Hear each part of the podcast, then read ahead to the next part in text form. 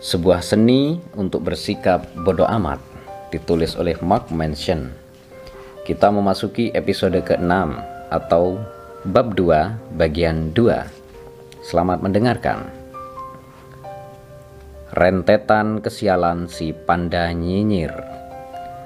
Jika saya dapat menciptakan satu pahlawan super, saya akan menciptakan pahlawan yang disebut panda nyinyir dia akan memakai sebuah topeng mata murahan dan kaos dengan huruf kapital T di atasnya yang terlalu kecil untuk perut pandanya yang besar dan kekuatannya dan kekuatan supernya adalah mengatakan kepada orang-orang kebenaran yang menyakitkan dan tergolong pedas tentang diri mereka sendiri yang perlu mereka dengar namun tidak ingin mereka terima.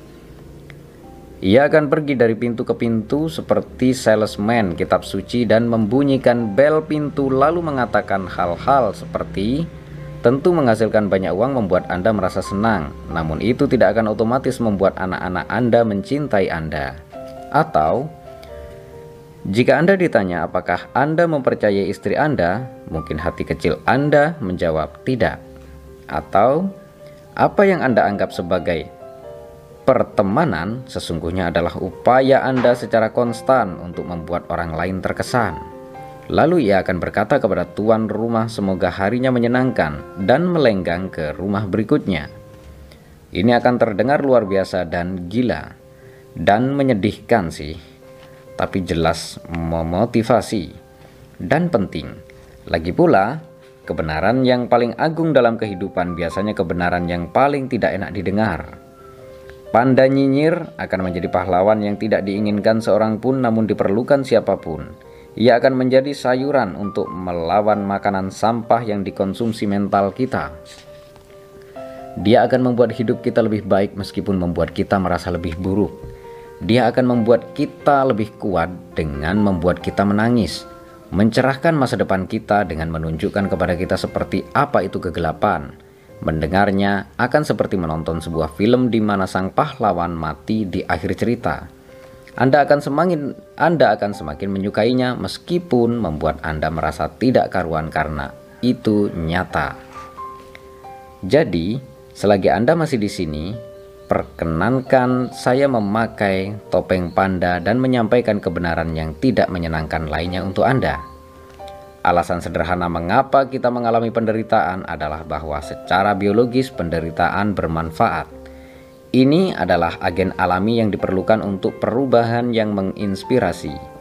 Kita telah berevolusi untuk selalu hidup dengan derajat ketidakpuasan dan kegelisahan tertentu.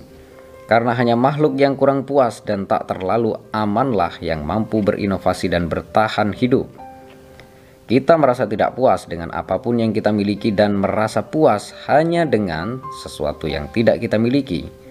Ketidakpuasan konstan ini telah membuat spesies kita terus bertarung dan berjuang, membangun dan menaklukkan. Jadi, jelas keliru rasa sakit dan penderitaan kita bukanlah hama bagi evolusi manusia, itu adalah suatu keistimewaan. Rasa sakit dalam segala bentuk merupakan alat yang paling efektif dari tubuh kita untuk mendorong suatu aksi. Ambil contoh sederhana seperti ketika tersandung sesuatu. Jika Anda seperti saya, ketika kaki Anda terantuk sesuatu, Anda akan meneriakkan empat huruf berawalan F dalam bahasa Inggris. Yang akan membuat Paus Franciscus menangis. Anda mungkin juga menyalahkan beberapa benda mati atas penderitaan Anda. Meja goblok, teriak Anda. Atau mungkin Anda bahkan bertindak jauh lebih jauh lagi seperti mempertanyakan seluruh filosofi desain interior gara-gara kaki yang tersandung. Orang idiot mana yang menaruh kursi di sini? Punya otak enggak? Beralih dari kesakitan tersebut, rasa sakit karena jari kaki yang tersandung itu yang Anda dan saya bahkan paus sendiri benci ada karena sebuah alasan yang kuat. Penderitaan fisik tersebut merupakan produk sistem syaraf kita, sebuah mekanisme umpan balik yang memberi kita pengetahuan akan proporsi fisik kita sendiri, di mana kita dapat dan tidak dapat bergerak dan apa yang dapat dan tidak dapat kita sentuh. Ketika kita melewati batasan itu, sistem saraf kita sebagaimana mestinya menghukum kita dengan mematikan agar kita benar-benar memperhatikannya dan tidak pernah melakukannya lagi. Dan rasa sakit ini, sebagaimana kita membencinya, ternyata berguna. Rasa sakit memberi pelajaran kepada kita akan apa yang harus kita perhatikan ketika kita masih muda dan suka teledor. Ini membantu menunjukkan kepada kita apa yang baik dan apa yang buruk bagi kita ini membantu kita memahami dan menaati batasan kita masing-masing. Ini mendidik kita agar tidak main-main di sekitar kompor atau menempelkan benda logam ke colokan listrik. Itulah alasannya bahwa menghindari rasa sakit dan mengejar kenikmatan tidak selalu berguna, karena rasa sakit dapat sewaktu-waktu menentukan hidup mati kita. Tapi rasa sakit tidak semata-mata secara fisik. Seseorang yang telah menonton prequel Star Wars pertama akan berkata kepada Anda kalau kita manusia mampu mengalami rasa sakit psikologis yang akut juga. Faktanya, penelitian telah menemukan bahwa otak kita tidak mencatat banyak perbedaan antara rasa sakit fisik dan psikis. Jadi, ketika saya bercerita kepada Anda tentang pacar pertama saya yang selingkuh dan mencampakkan saya, dan itu membuat saya merasa seperti ada alat pemecah es yang dimasukkan pelan-pelan ke tengah-tengah jantung saya. Well, kenyataannya memang kejadian ini sangat pedih, persis seperti ditusuk perlahan dengan alat pemecah es tepat di tengah jantung.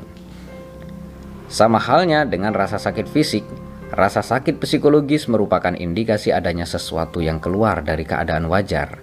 Ada beberapa batasan yang telah dilanggar dan seperti rasa sakit fisik, rasa sakit psikis kita tidak selamanya buruk atau bahkan tidak diinginkan.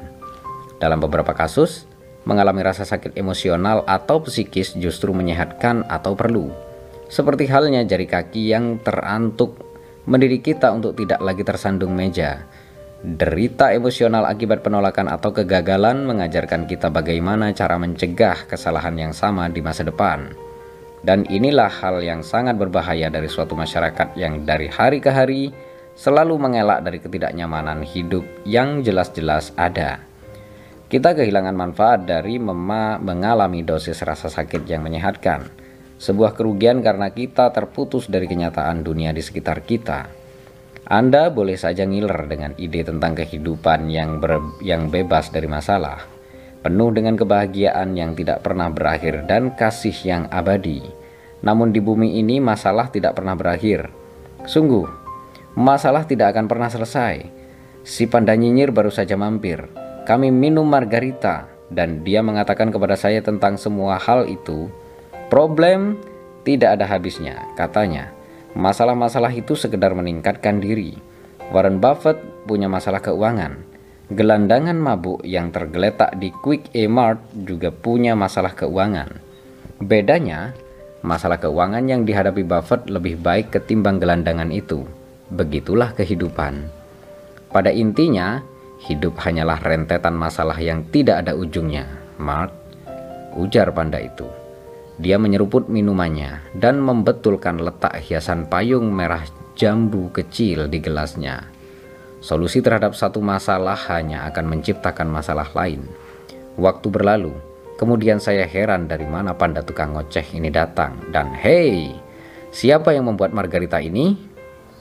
Jangan mengharapkan suatu kehidupan yang bebas dari masalah, kata panda. Tidak ada hal seperti itu. Sebaliknya, berharaplah akan hidup yang penuh dengan masalah-masalah yang baik. Setelah itu, ia meletakkan gelasnya, membetulkan letak sombreronya dan berjalan heroik menuju matahari terbenam. Terima kasih dan bersambung ke episode 7 atau bab 2 bagian 3.